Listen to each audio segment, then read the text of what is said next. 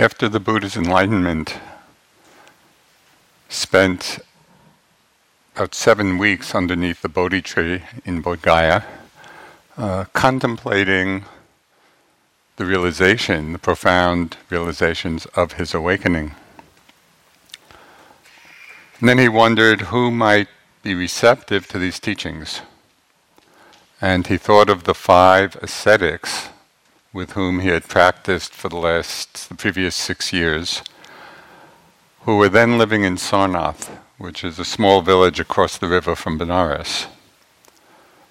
So after having spent seven weeks in and around the Bodhi tree, the Buddha set off on foot, and it said it took him about six weeks to reach Sarnath. And he gave his first teaching on the full moon of June. Uh, the name of that first discourse is called Setting the Wheel of the Dharma in Motion.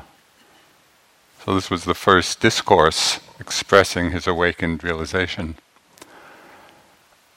And I find it inspiring to think of just the setting of this wheel of the Dharma in motion and realizing that this wheel has rolled across continents, across oceans, and somehow ended up in Woodacre.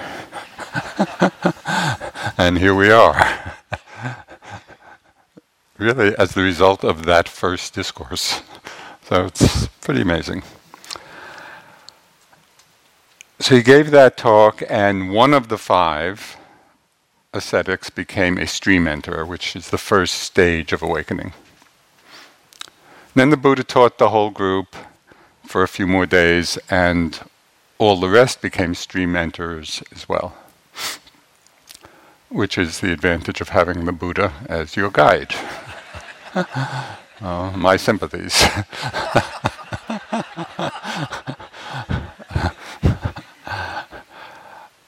and then he gave his second discourse, which is called the Anatta Sutta, which is the discourse on the characteristic of non self. And upon hearing this discourse, all five of these ascetics became fully enlightened, became arhants. So we're going to try and replicate that this evening.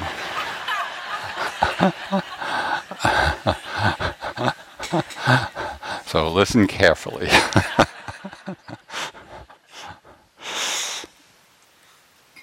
you know, the teaching of non self or no self is really at the heart of the Buddha's realization.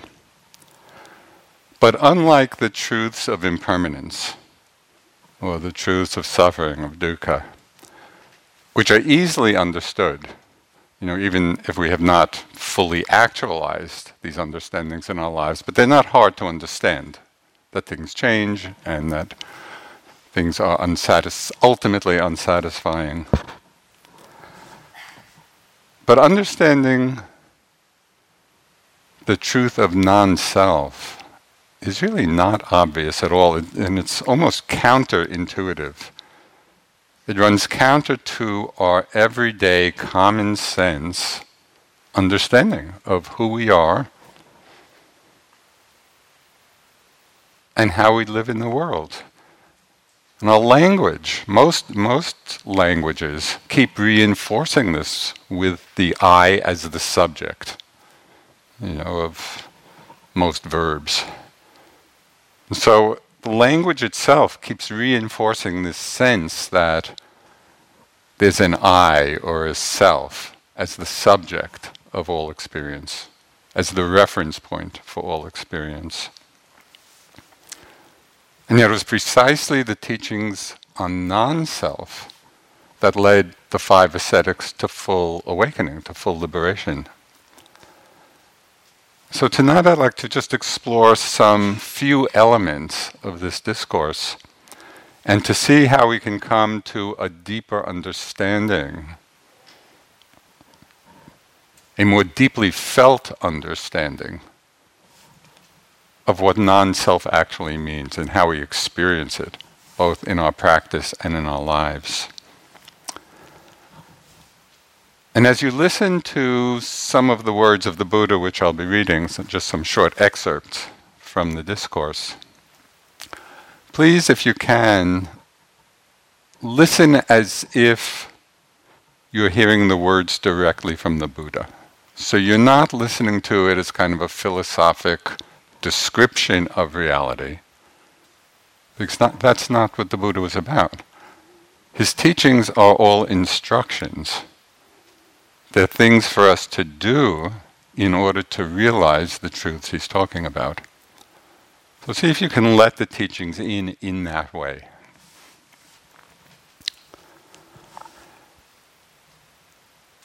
In reading from this discourse, there's one word which I will leave untranslated, and that's the word dukkha, which we've spoken about quite a bit this week.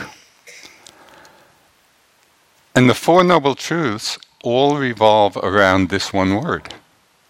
There's the truth of dukkha, the cause of dukkha, the end of dukkha, and the path leading to the end of dukkha. So it's really important we have a clear understanding of what this word means. The problem is that there's no one English word which captures the fullness of its meaning. And so it often leads to some confusion of understanding. As you know, and probably familiar with, dukkha is often translated as suffering, the truth of suffering.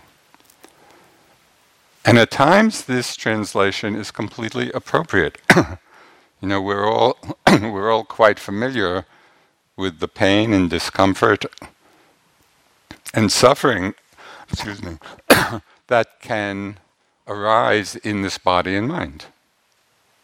So dukkha is suffering, I think we can relate to and understand quite easily. But then how do we reconcile the Buddha's very far reaching declaration that all conditioned things, which means everything we experience, how do we reconcile dukkha as suffering with the statement, all conditioned things are dukkha? Because there are many experiences in our lives which are pleasurable and which we enjoy and which are agreeable and are delightful. So, how does dukkha relate to those kinds of experiences?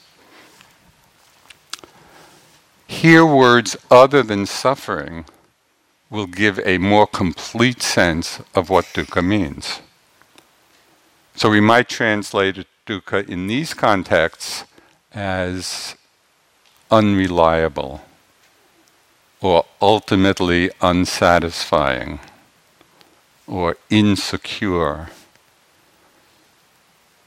So we can experience, you know, the various pleasures of life, and we do and at the same time have the understanding that these pleasures, which bring us a kind of happiness, but we can still understand even these pleasures and delights as being unreliable precisely because they're impermanent. We can understand them as being ultimately unsatisfying. Even though they satisfy us in the moment, we understand they're not going to last. And so that's the dukkha of even pleasurable experiences. In listening to the discourse, you want to have this more expanded understanding of what dukkha means, so that you realize that it does include every aspect of experience.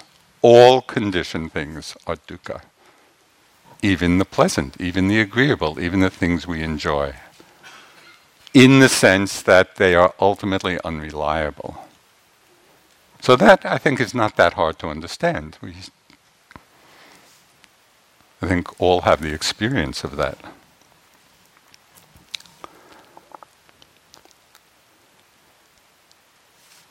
It's this understanding of dukkha that is intimately related to the realization of non self. And that's what I want to uh, begin the evening with. The relationship of the understanding of the unreliability, the dukkha of all conditioned things, how is that related, or how does that help us understand the teaching on non self, of no self? Because it's precisely this relationship of dukkha and non self, when we see it clearly, that opens the doorway to greater freedom. So, this is from the Anatta Lakkhana Sutta, it's just a small part of it. So, as most of you know, the discourses open up classically with the phrase, Thus have I heard because it's the Buddha's disciple Ananda who was reciting the suttas after the Buddha's death uh, from memory. And thus have I heard, and then he repeats what he had heard from the Buddha. So, thus have I heard. On one occasion, the Blessed One was living in Benares, near Benares, in the deer park at Sarnath, and there he addressed the bhikkhus of the group of five, that is, these five ascetics. Now, this is just a little footnote. If you remember the first night, I spoke of how bhikkhus is often referred to uh, as monastics, bhikkhus and bhikkhunis, monks and nuns, but in its more general meaning, it means everyone on the path. So, right here in this first discourse, these five ascetics were not yet monks in the Buddha order. He hadn't even begun uh, really teaching yet, and yet he addressed them as bhikkhus. So when you hear bhikkhus, it's you. Okay, so bhikkhus. Venerable Sir, they replied. The Blessed One said this Bhikkhus form, which means the body, or material elements, the physical elements, is non self. So in this sutta, they u- they're using the word form as, as the translation of the Pali word rupa, but I think it makes it more immediate if we hone in on the particular meaning of the body, because then it'll be easier to relate these teachings to our own experience. So, bhikkhus, the body is non self. Were the body self, then this body would not lead to affliction. And it would be possible to determine let my body be like this. Let my body not be like this. But because the body is non self, it leads to affliction, and it is not possible to determine let my body be like this, let my body not be like this. Okay, so it's pretty simple, but with some profound implications. And so the Buddha is highlighting two aspects of dukkha here.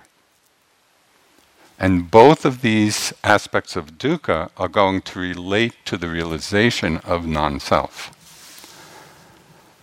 So, the first aspect of dukkha that the Buddha is highlighting here is that the body or the physical elements, the material elements, lead to affliction.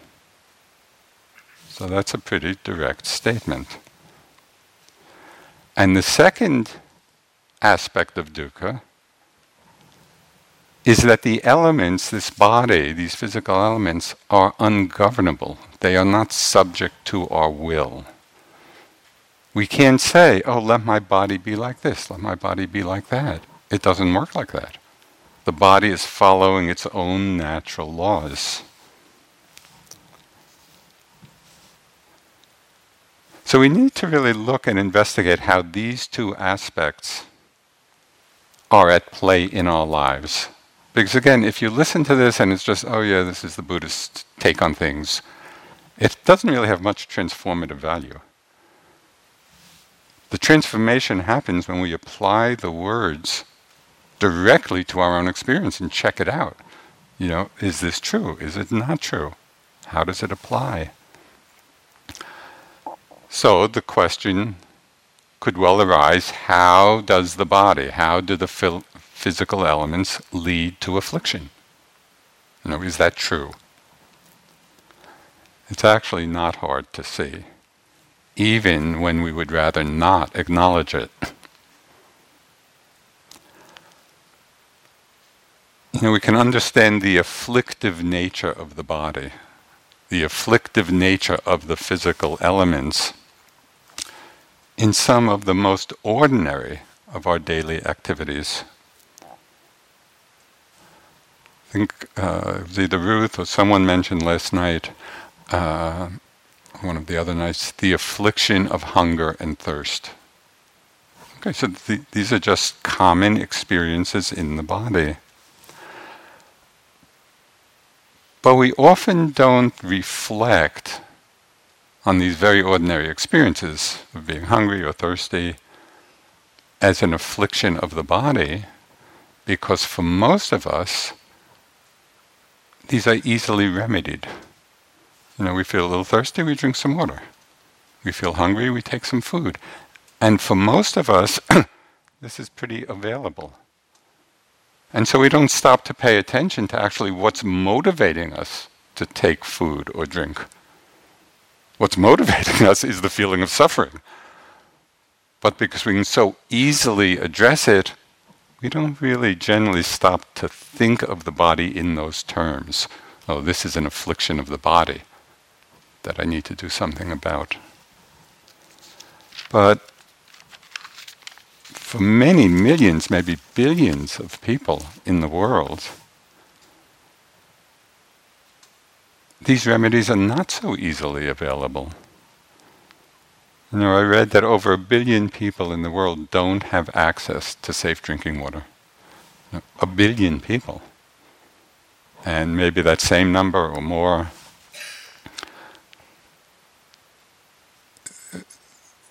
don't have access to adequate healthy food.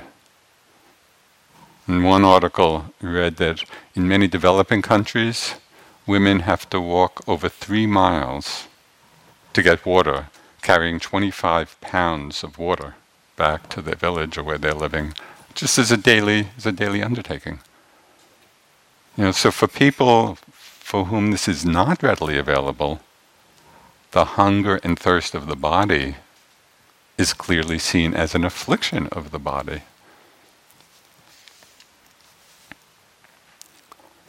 You know, we can see the afflictive nat- nature uh, of the physical material elements um, in natural disasters. You know, and kind of we're all becoming increasingly aware of the great destructive power of the elements of the fires, you know, and the floods and the earthquakes. These are just physical elements, material elements doing their thing. It's just nature. And yet we see the huge destructive power that can happen. You know, the looming kind of disastrous consequences of climate change. It's just the physical elements at work. But there's a great afflictive power in the very nature of these elements.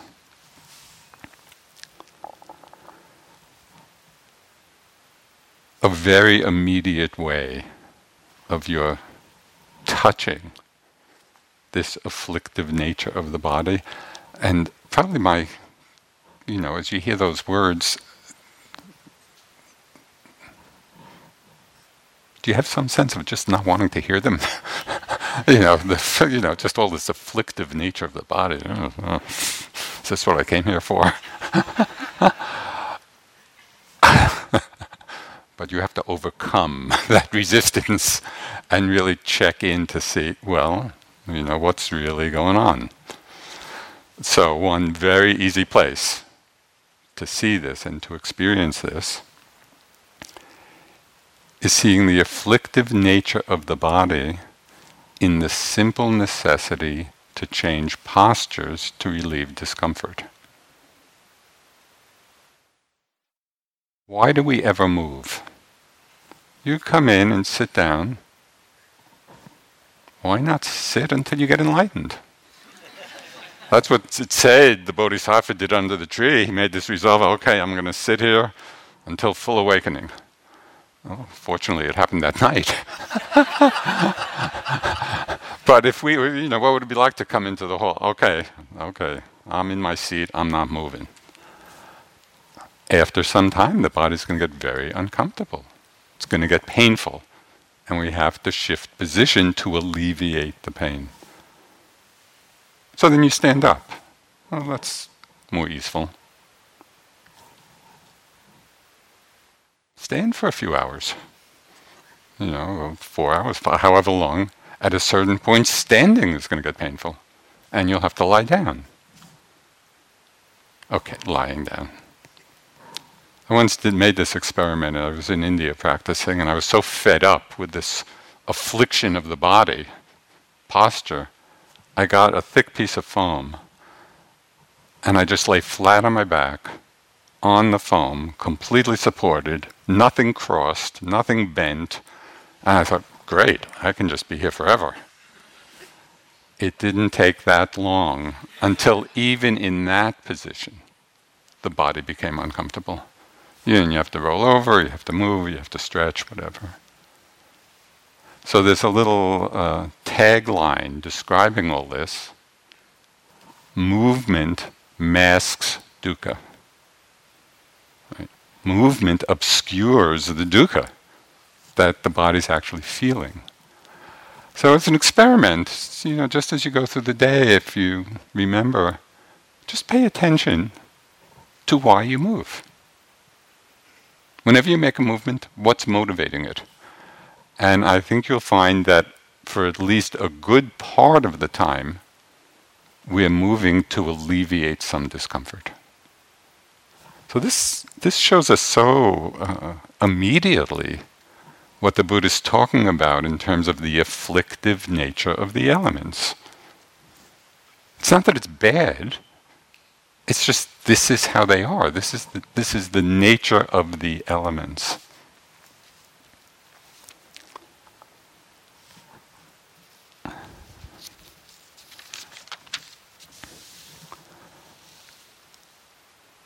it's interesting because we're not often paying attention to why we move, and we move habitually, and it masks dukkha it gives us the illusion of thinking that we have some control over the elements.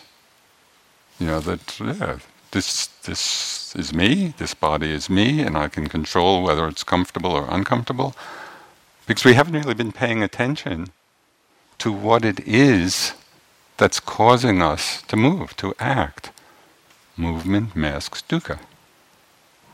It's helpful to really look at that because it gives us a very immediate sense of the nature of these elements of the body.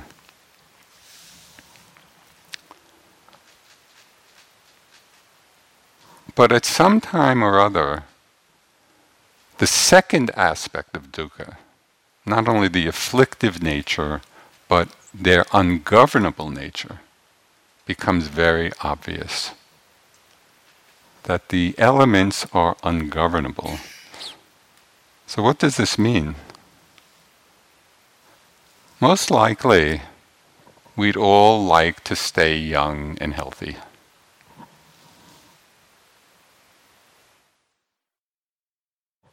With a vigorous, active body that responds to what we'd like to do and fulfills our aspirations. But the body is not really obliging us in this way.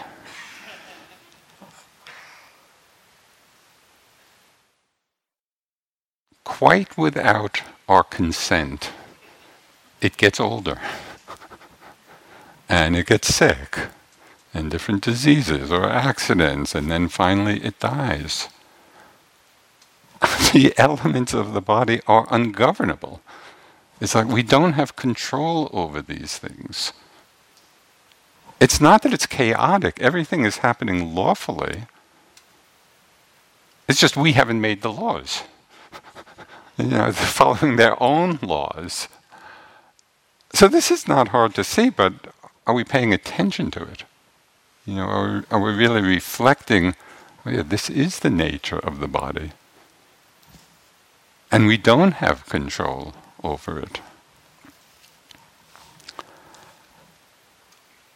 So, a, a big relief if we can absorb this understanding is that this process, this ungovernable process of the body and the physical elements, and this also applies to all the mental aggregates as well. We're focusing on the body because it's a very tangible example, but you can think of the same afflictive, ungovernable nature to all of the mental activity as well. It's helpful to just remember that it's not a mistake. It's not that we're doing anything wrong. This is just how things are. This is the Dharma. This is the nature of these physical elements. And so th- these are the words of the Buddha. For this reason, the body is not self. If the body were self, we should be able to determine let it be like this, let it not be like that. Bhikkhus, every form of the body, whether past, future, or presently arisen, whether gross or subtle, must with right understanding be regarded thus. Okay. Any form of the body should be regarded thus. This is not mine, this is not I, this is not myself. So we want to take that in. Why is it not I, not mine, not myself? Because the elements of the body lead to affliction and they're not governable. If we really were the owner of the body, we would command it to be always agreeable and pleasant. It's for this reason that the Buddha said, this body, past, present, future, is not I, not mine, not myself. Okay, so maybe we begin to get some glimmer of understanding of this. Then the question is, what's the response? What do, what do we do with this? Even once we understand the non self dukkha nature, then how do we relate? What's, what's the proper response? Again, the Buddha gave some very specific instructions bhikkhus, that's you. Whatever is not yours, the body, all the mental activity, whatever is not yours, abandon it. When you have abandoned it, that will lead to your welfare and happiness. So, right here, we have to be a little careful because the word abandon in English has all kinds of connotations abandoning in this context doesn't mean to ignore the body or the physical environment. It doesn't mean not taking care of the body or the physical environment. Rather, the Buddha is saying, when he's saying abandon, he's really saying abandon the identification with it, abandon the attachment to it, abandon the uh, hope that it will stay a certain way, and a way that's to our liking. All of that is to be abandoned the attachment, the clinging, the identification. When you have abandoned in this way, this will lead to your welfare and happiness.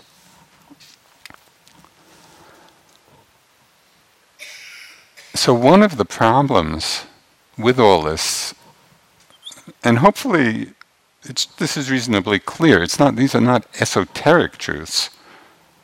They're often overlooked truths, you know, things that we're just not paying attention to, but they're not difficult to really see and check out in our own experience. But the challenge for us is how do we fully realize this and actualize this in our lives, given how strongly conditioned the identification with the body is. This is not an, ins- an insignificant identification. You know, somebody comes up and says, Who are you? Well, this is who I am. Yeah, it's, it's so deeply conditioned, the sense of the body being self. So it takes some more work, it, it takes some determined investigation, determined exploration to begin to break the power of this conditioning.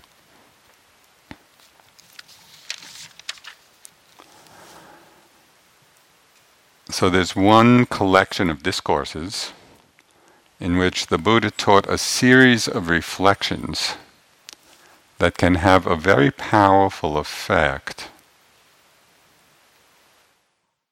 in cutting through and helping to cut through our attachment to the body, our identification with the body, our taking of the body to be self.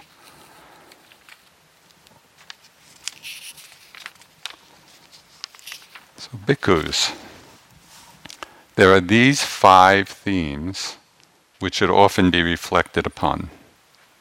What five? I am subject to old age.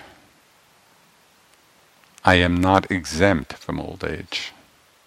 I am subject to illness. I am not exempt from illness. I am subject to death. I am not exempt from death. I must be parted from everyone and everything dear and agreeable to me. I am the owner of my karma, the heir of my karma. I have karma as my origin, karma as actions karma as my relative, karma as my resort. I will be the heir of whatever karma, good or bad, that I do. So, especially in the first few reflections, there's one phrase embedded in it that for me, it just strikes at the core of our conditioning. I am subject to old age, to disease, to death and I am not exempt. I have just noted so often in myself that I can be going along feeling great, and then something untoward happens, and there's this surprise. I should be exempt. you know, we think we are exempt until something happens. I don't think this is just me. so I would just uh, suggest that you look in yourself whether whether we hold this, you know, unnoticed feeling that somehow we go through life until life teaches us otherwise. We're just going through life. Yeah, I'm, this is for other people. Other people get old, you know, and other people get sick so this reflection, I just find it really powerful, and and often in these life situations where something happens, disagreeable happens, I'll use that phrase in my mind. It'll come, oh, and I am not exempt, and it really makes things uh, more easeful. Because I see, this is just the nature of things. This is how things are. So frequently practicing these reflections really can become it can become part of your daily practice. It's a, it's a very good thing to do. Because even though it's stating the obvious, it's not something we often keep in mind. You know, and the reflections are a way of keeping these understandings on the front burner of our lives. So that as we're going through all of the activities and the busyness and the engagement and you know, all the craziness of our lives, you know, there's that quiet place in which we realize, yes, I am subject to old age and I'm not exempt. Subject to illness, not exempt. Subject to dying and not exempt. It really, it really keeps the, the flame of understanding uh, alive in us.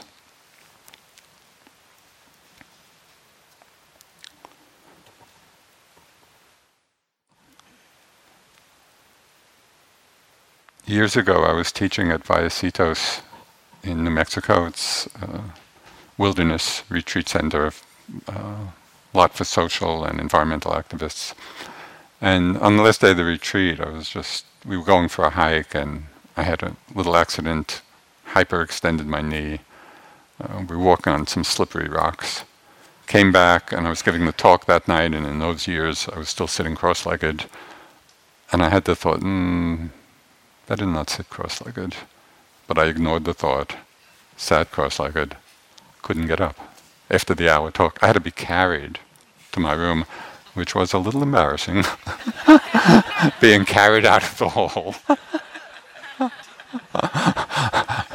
and then all night, I mean, I was up all night with a kind of self blame and why wasn't I more careful? And I had a really busy summer schedule of traveling, and and I was, how am I going to manage this? You know, but I couldn't put any weight on it. And then at a certain point in the midst of this mental turmoil, sort of a, a little mantra arose in my mind, which I found so helpful over all these years. And what came to my mind was just this very simple statement anything can happen anytime. Just anything can happen anytime. This is, this is just the nature of impermanence and uncertainty and ungovernableness. What was interesting for me in that phrase, that instead of it engendering a certain kind of paranoia and fear, oh my God, anything can happen anytime, it was exactly the opposite. It was like by accepting the truth of it, I could let down the defenses against it. You know, so instead of living defensively, worried anything could happen any time, we just recognize, no, that's how things are. And we can drop back into a place of ease, of openness, of acceptance. It made it so much easier. It really cut through all the self judgment that had been arising in my mind about it. So, in a similar recollection, the Buddha offered some other reflections which highlight the universality of these experiences because we tend to, even when we do acknowledge them, you know, or are living through them, it's very easy to collapse into personalizing them and sometimes with self-pity or self-judgment or as if we're the only ones going through this. So the, these are other reflections from the Buddha. Bhikkhus, what is subject to old age grows old. When this happens, the instructed noble disciple, the instructed noble disciples, reflects thus I am not the only one for whom what is subject to old age grows old. I am not the only one for whom what is subject to illness grows ill. I am not the only one for whom what is subject to death dies. I am not the only one for whom what is subject to destruction is destroyed. I am not the only one for whom what is subject to loss is lost. And I find that enlarging. You know, when we realize that these basic occurrences of life, and they're basic to all of us, when we reflect, I am not the only one. This is true of everyone. You know, and so it universalizes our experience. You know, we are all part of this great matrix of life and death and creation and destruction and that's what all life is about. It constitutes the very essence of what it means to be alive.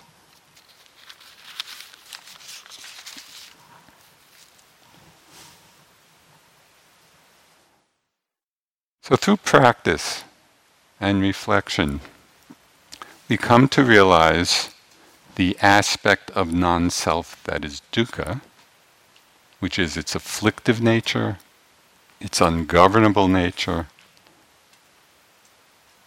that things don't always follow our wishes and our preferences. But we can also come to realize the aspect of non self that is freeing. So this is what's very interesting about anatta or selflessness. Part of it reflects the truth of dukkha. It's not self because of the affliction and the ungovernableness, but there's an aspect of non self that is ultimately liberating And so it's very helpful to see and be with this other, this other side of anatta. Namely, that not a single element of this mind or body belongs to us. So even though the elements are afflictive and ungovernable, which is the bad news, the good news is that they don't belong to us. So the Buddha gave a very uh, direct example of this. He said, Suppose, bhikkhus, people were to carry off the grass, the sticks, the branches, and foliage in this grove of trees, or to burn them, or to do with them as they wish.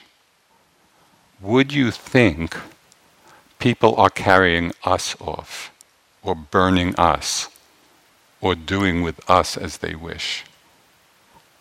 No, Venerable Sir, because that is neither ourself nor what belongs to ourself. If somebody were carrying off the branches and the, the grasses and on this land, would you think they're carrying you off? No, it would not, it would not affect you in that way because they're clearly not self. So too, bhikkhus, the body is not yours. Feelings are not yours. Perceptions are not yours. Volitional formations are not yours. Consciousness is not yours. Abandon the attachment to them. When you have abandoned what is not yours, that will lead to your welfare and happiness. This is pretty radical. you know, you're not going to hear this very often out there in the world. on a on a recent retreat, I was uh, just planning and thinking about a talk I was going to give in the teacher training program uh, about emptiness of self and non-self, and then just thinking about all this, the the headline for the talk in my mind was the Buddha wasn't kidding.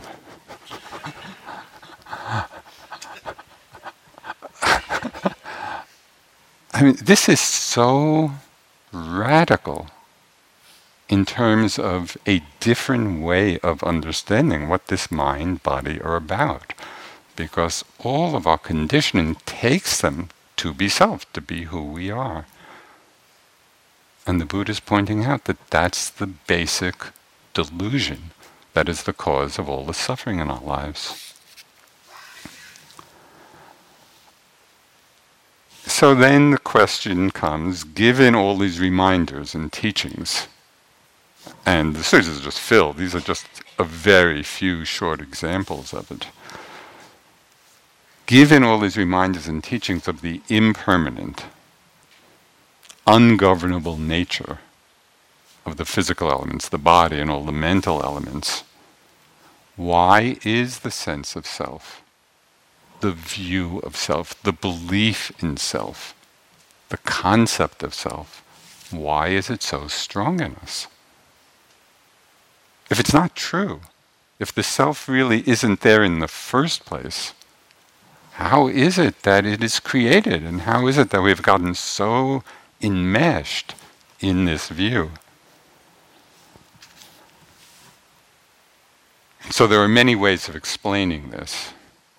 But one of the reasons that this view of self is so deeply embedded in the way we view things is because we rely on and are satisfied with very superficial perceptions. We just, you know, just as we go through the world, perceiving the world, we're just skimming the surface in our perceptions. Get up in the morning, look in the mirror, recognize a certain appearance, and then create a concept designating the appearance. Yep, that's me, that's Joseph, that's self. So there's a superficial perception of an appearance, and right away, automatically, yep, that's me. And we don't look more deeply into what is really there. So there are a few ways of looking more deeply. One which some of you may have experience of. Have you ever stayed in a hotel, or maybe you have it at home, but I've seen them in hotels, of these cosmetic magnifying mirrors? have you ever made the Have you ever made the mistake of looking in them? you know, we look in the the regular mirror. Yeah, the super. Eh, they look pretty good, you know, for however old one is. but then you look in one of these mirrors. Oh my God. We're seeing on a on another level. Going even more deeper and more fundamental than that. When we really investigate what it is that we call the body, you know, what is there's it's a collection of different systems. There's the skeletal system of all the bones, you know, there's the circulatory system, there's the nervous system, there's the organs. There are just all of these different systems which all together relate to something we call the body. But if we could really see the body for what it is, probably wouldn't say, oh yeah, the gallbladder is me, or the liver is me, no, but we just wrap it all wrap it all up very nicely in skin. Oh yeah, this is me, and we get attached to this body, and we get attached to other people's bodies. I wonder how attached we would be if we had X-ray vision, you know, and really saw what was underneath it all. And it's what is really there. It's not making it up. It's not imagining it. It's just our perception is so superficial, our perception is on the surface of things. And we don't take the time to say, okay, well, what really is this body? What is this body made of? And the corollary of this attachment to the body is the fear of losing it, and the fear of death, and the grief of other people that we're close to dying all because of a misperception of what this body actually is. And on an even deeper level, and this is just something I read, so you can check out to see if it's really true. But I read someplace that on the cellular, atomic level, the body's mostly empty space, you know, on that level. And what this one article said anyway, and again, I'm can't guarantee its accuracy, but it was a very interesting point. It said if, if all the matter of the body were condensed, it would be no larger than a speck of dust. That it's mostly empty space. So even if it's bigger than a speck of dust, but it's mostly empty space. So what is it that we're actually calling self? What are we claiming to be self here? Some specks of dust, you know. Again, it takes really reflecting and looking and investigating and exploring so that we're not just skimming the surface of our perception. So that's one way the sense of self arises, even though it's not actually there. A strong sense of self also happens when we're lost in or identified with our thoughts and emotions. And I'm sure you're very familiar with that experience now. Now, how much of the day, even when we're practicing and trying to be aware and mindful, and often are, but how much of the day are we caught up in and lost in the stories of our minds, the dramas of our minds. So we identify with the thought, I'm thinking, I'm feeling, I'm angry, I'm sad, I'm happy, I'm depressed, I'm bored, I'm excited. We're not seeing these mental activities for what they are. We're adding the I and mind to them. And that's very habitual. And as I said earlier, our very language keeps reinforcing this is how we speak conventionally. And I'm not suggesting we stop speaking this way, because it's, it's conventional and it's useful. But are we going to get caught in the limitations of language, or are we going to use our practice to actually go underneath that? And to see that with thoughts arising, with different emotions arising, all of that also, just like the physical elements, they arise when certain conditions are there, conditions change, they disappear. The I and mine are extra. So there's a, an image which found in some of the Tibetan teachings. Thoughts and emotions wander through the mind like clouds in the sky, having no roots, no home. And I like that. Thoughts and emotions wander through the mind like clouds in the sky, no roots, no home. And then I visualize what we usually do with our thoughts and emotions. It's like imagining a cloud with a root coming down, tethering it to the earth. It would be ridiculous. you know, the clouds are not tethered. But that's what we're doing.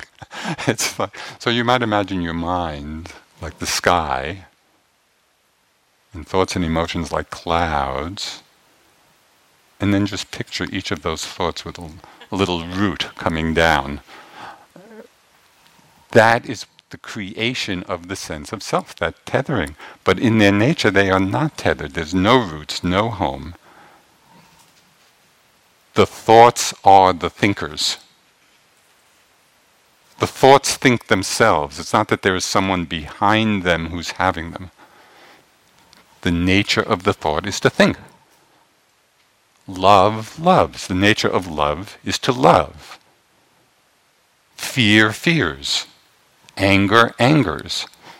The I, the mine are extra. We're adding that to these experiences. But we're adding it and it's so habitual, we don't even usually notice that we're adding it. So, this is the essence of our practice and what mindfulness means. We want to be mindful of all these phenomena, seeing them as they are. Vipassana means seeing clearly. Right? So we see a thought as a thought, untethered to anything or an emotion. There's no one behind them to whom they're happening what we call self, and we use that term, and it's fine to use that term on a conventional level, what we call self is simply the very rapid progression of all of these elements the physical elements and thoughts and emotions, and, and they create patterns, recognizable patterns. So we can recognize each other as distinct individuals. So the patterns are there. The problem is we reify the pattern into being a thing. So, just an example of this.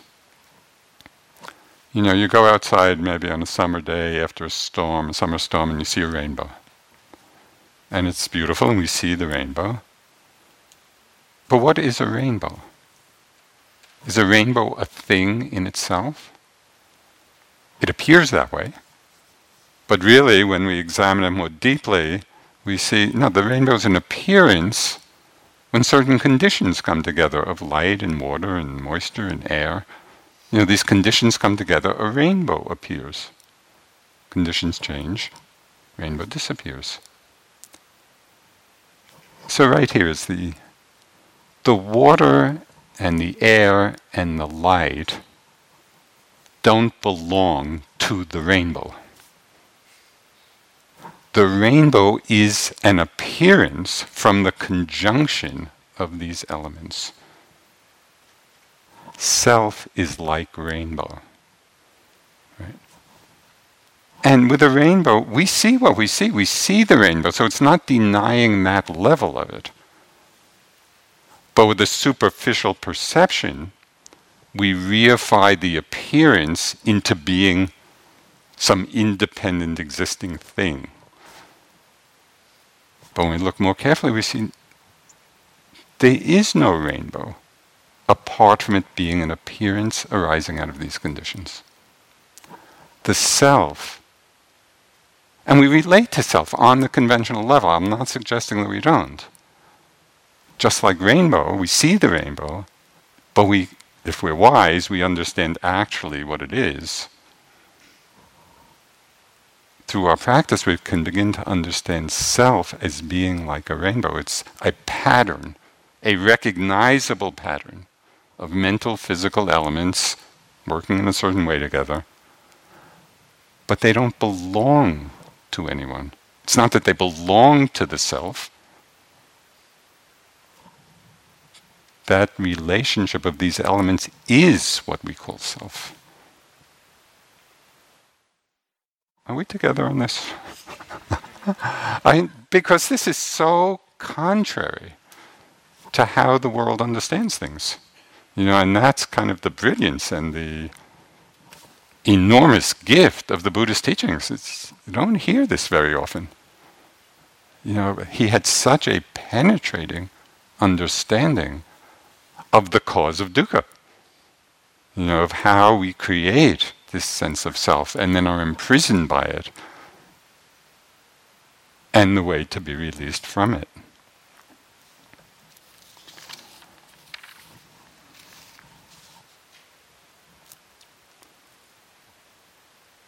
So I'm doing a little last minute editing here.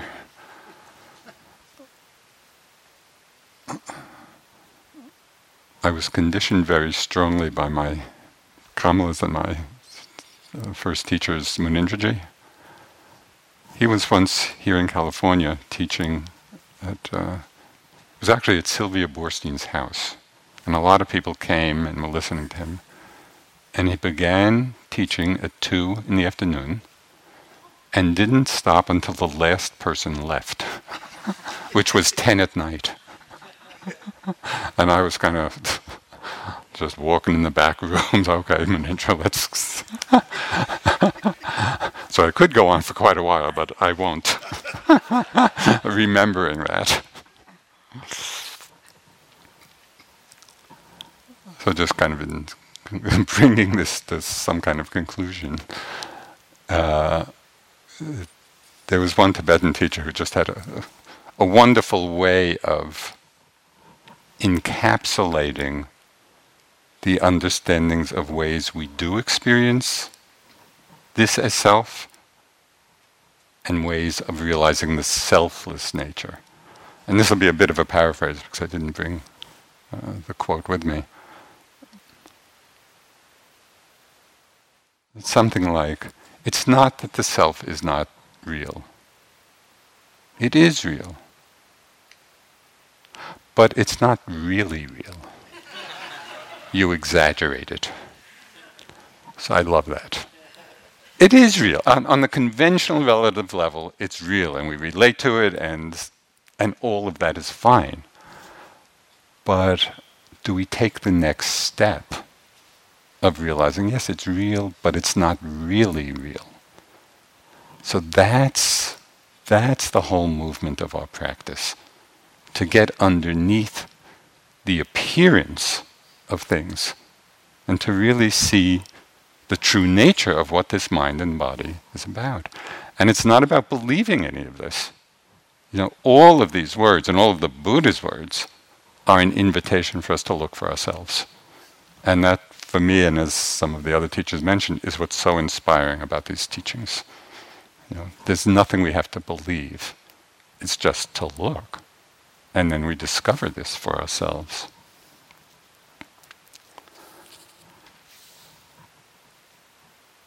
So the Buddha gave a very simple and direct teaching to his son Rahula about this. And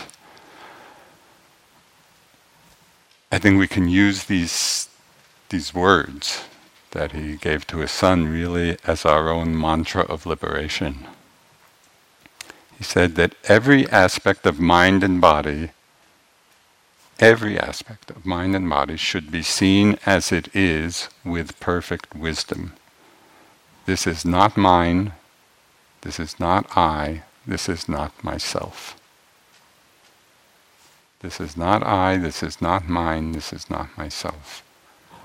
It would be interesting as you go through the day and as you feel caught by various whatever, you know, sights or sounds or thoughts or emotions or whatever it is, whenever the mind feels contracted and caught up in selfing, maybe you could remember these words. See everything with perfect wisdom. This is not I, this is not mine, this is not myself. And then something quite extraordinary happens.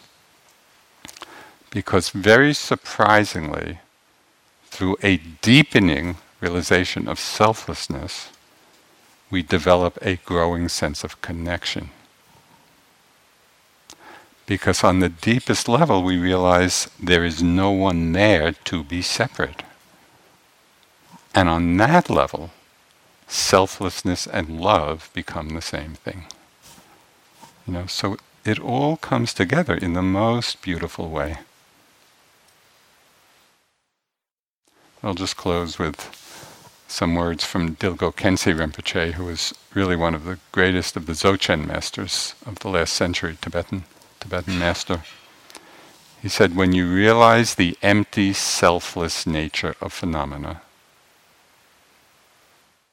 when we realize the empty, selfless nature of phenomena, the energy to bring about the good of others dawns uncontrived and effortless.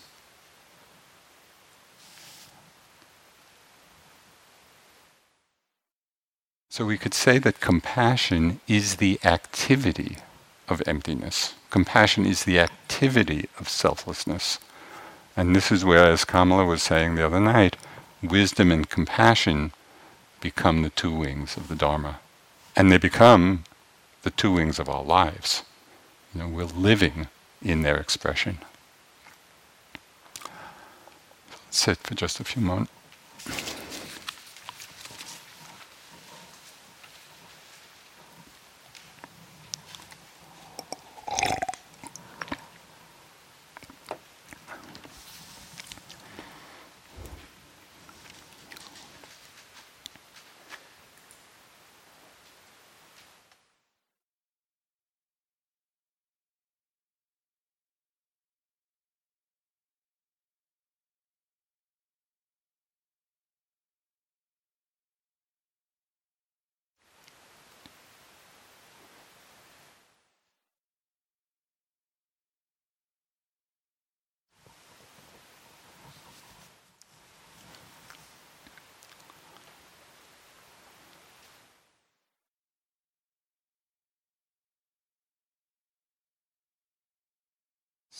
So if you don't keep sitting until you're fully enlightened, please notice why you move.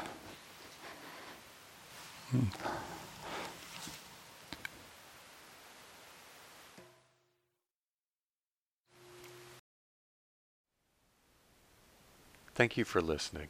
To learn how you can support the teachers and Dharma Seed, please visit dharmaseed.org slash donate.